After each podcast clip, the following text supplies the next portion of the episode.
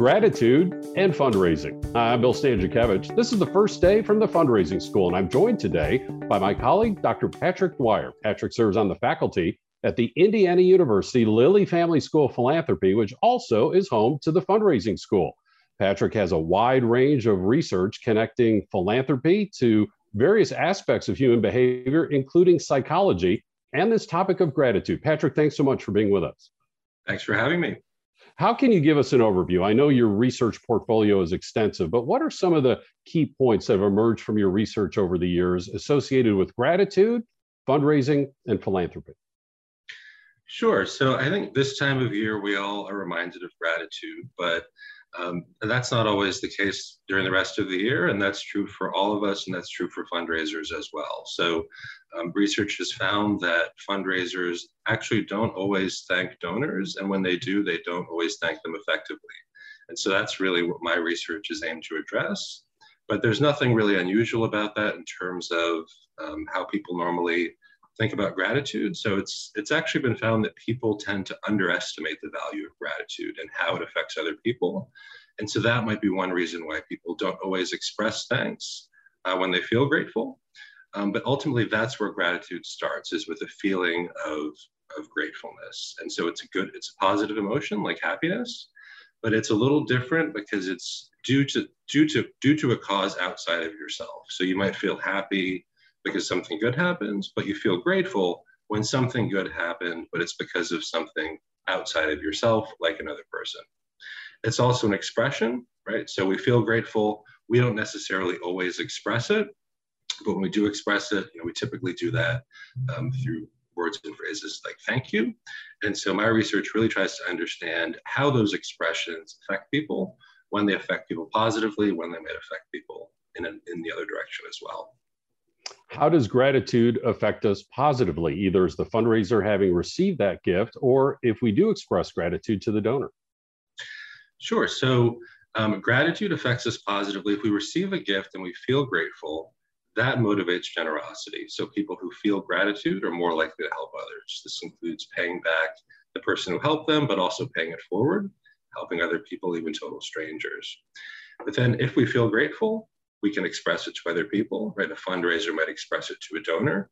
And then that also motivates generosity from the donor as well, ideally. But I, what I found is that it actually depends, and it depends on different aspects of the gratitude expression.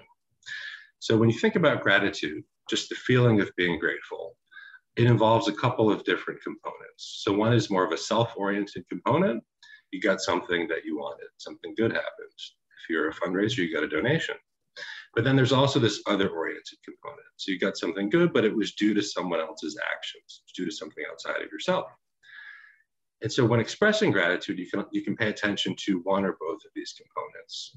And one thing that I was taught growing up was that it's always important to stress what you yourself got out of a gift and talk about all the good things that and all the ways that a gift benefited you. It's a more self oriented way of expressing gratitude. It's not that that's bad, but it's actually what we found is that other oriented expressions of gratitude that are more donor focused, that involve praising the donor and their actions, are actually more effective at motivating generosity down the road. Patrick, that's an interesting finding because when we're cultivating during fundraising, we're focused on that donor's specific motivation, specific values, and how those are aligned with the values and the mission of our nonprofit organization. If I'm understanding you correctly, our expression of gratitude perhaps is similar in that when we're other focused with our gratitude, that is more effective. Am I understanding that correctly? Absolutely. When it comes to expressing gratitude to others, focusing not all, not just on what you yourself received your organization received, but having this element of, of donor centeredness, of focusing on the donor themselves, seems to make it even more effective at building a relationship with the donor. And can you expand to? Uh, you mentioned how you know when people receive gratitude, feel that sense of gratitude, that this can inspire continued generosity. It sounds like there's this reinforcing loop between gratitude and generosity. Can you expand upon that, please?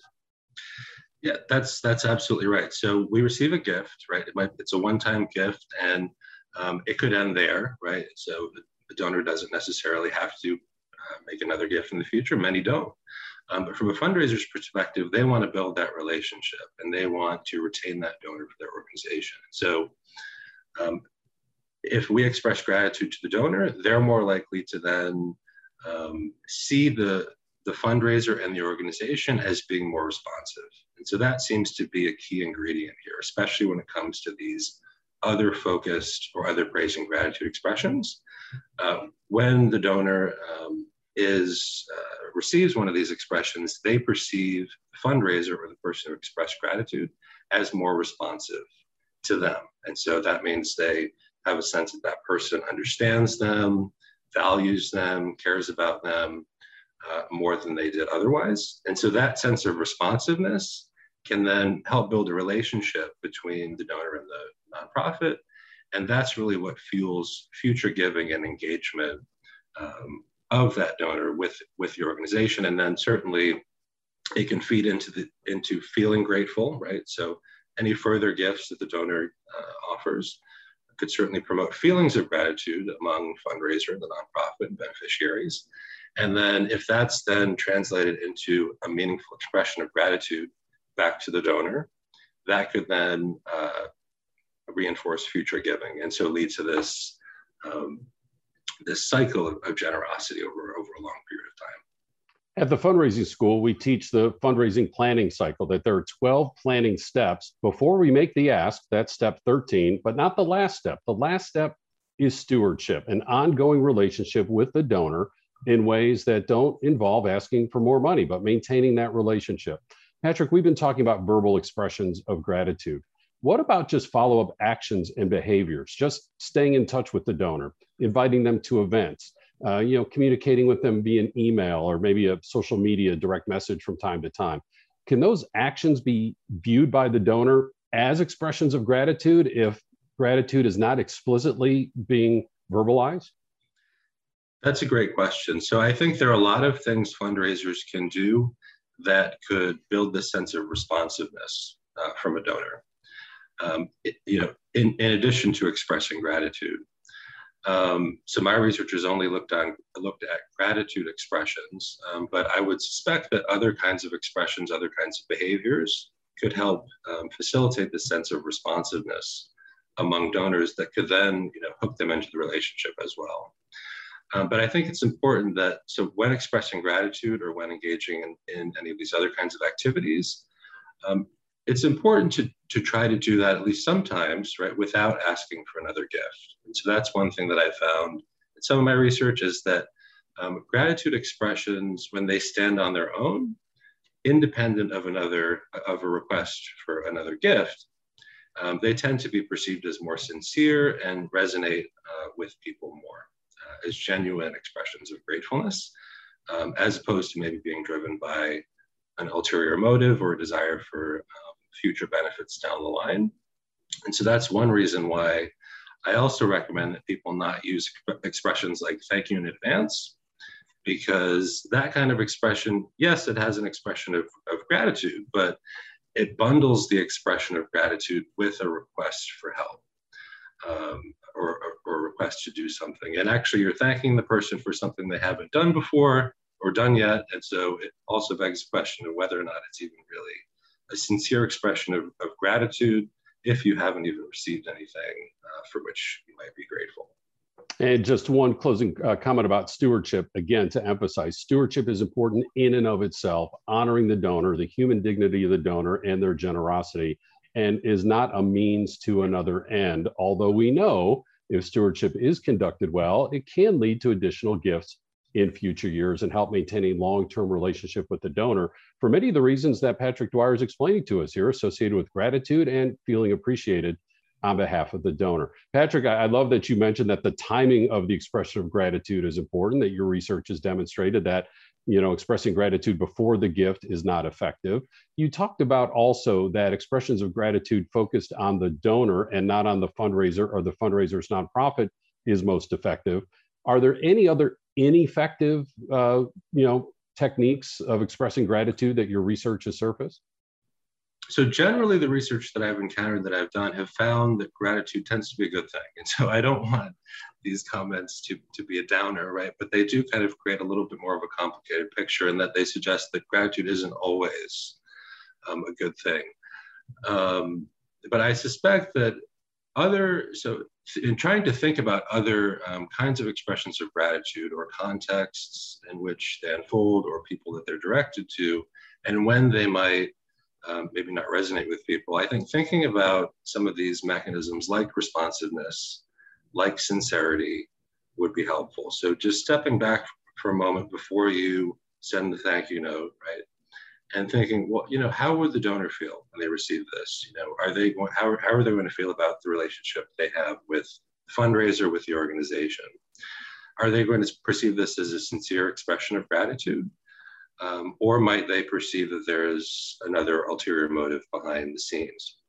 And so I think just stepping back and thinking about how a donor is going to, to perceive your communications to them um, can be very helpful in getting a sense of how they're going to land with that person. You know, at the fundraising school, we also teach the six rights, you know, the right person asking the right person for the right amount, in the right way at the right time for the right reason. And we're seeing this with gratitude the right person, the fundraiser, thanking the right person, the donor who's provided that amount. Uh, and we're doing this in person, many different ways that we can express our, our gratitude. Um, you know, at the right time, immediately after the gift has been provided, and in subsequent communications and conversations with the donor, uh, and you know, for the right reason, honoring them and uh, maintaining that relationship long term. And Patrick, you, you talked at the beginning about sometimes fundraisers don't express gratitude. And either I'm, I'm guessing that maybe they're just, they have so much on their plate, they're moving on to the next donor, to the next funder.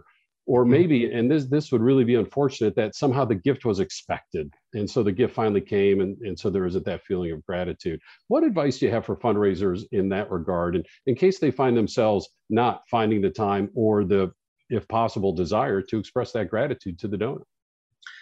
Yeah, I think part of it is, like you said, taking a, a gift for granted, which um, I think fundraisers um, should avoid doing. I think trying to see the good in all gifts and focusing on the positive benefits that all gifts can um, offer to an organization and its beneficiaries, that's really an important mindset to have. And it goes back to the first point that you made about the fact that people are often too busy they have too much going on in their lives. They're often they're often challenges or problems that they're facing. Certainly, that's true um, nowadays. And so there are a lot of negative things to, to focus on, right?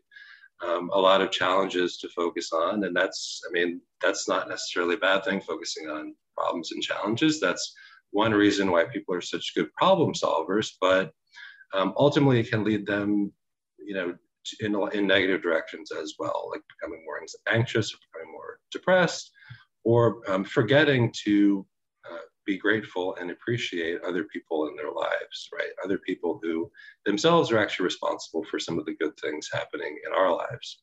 And so I think just stepping back and you know, not going through through life with rose-colored glasses all the time, but maybe just reminding yourself um, on a regular basis of you know, what are some of the good things that happened today? Um, and what are some of the good things that happened today that, you know, I can't actually take credit for myself that were due to things that other people did.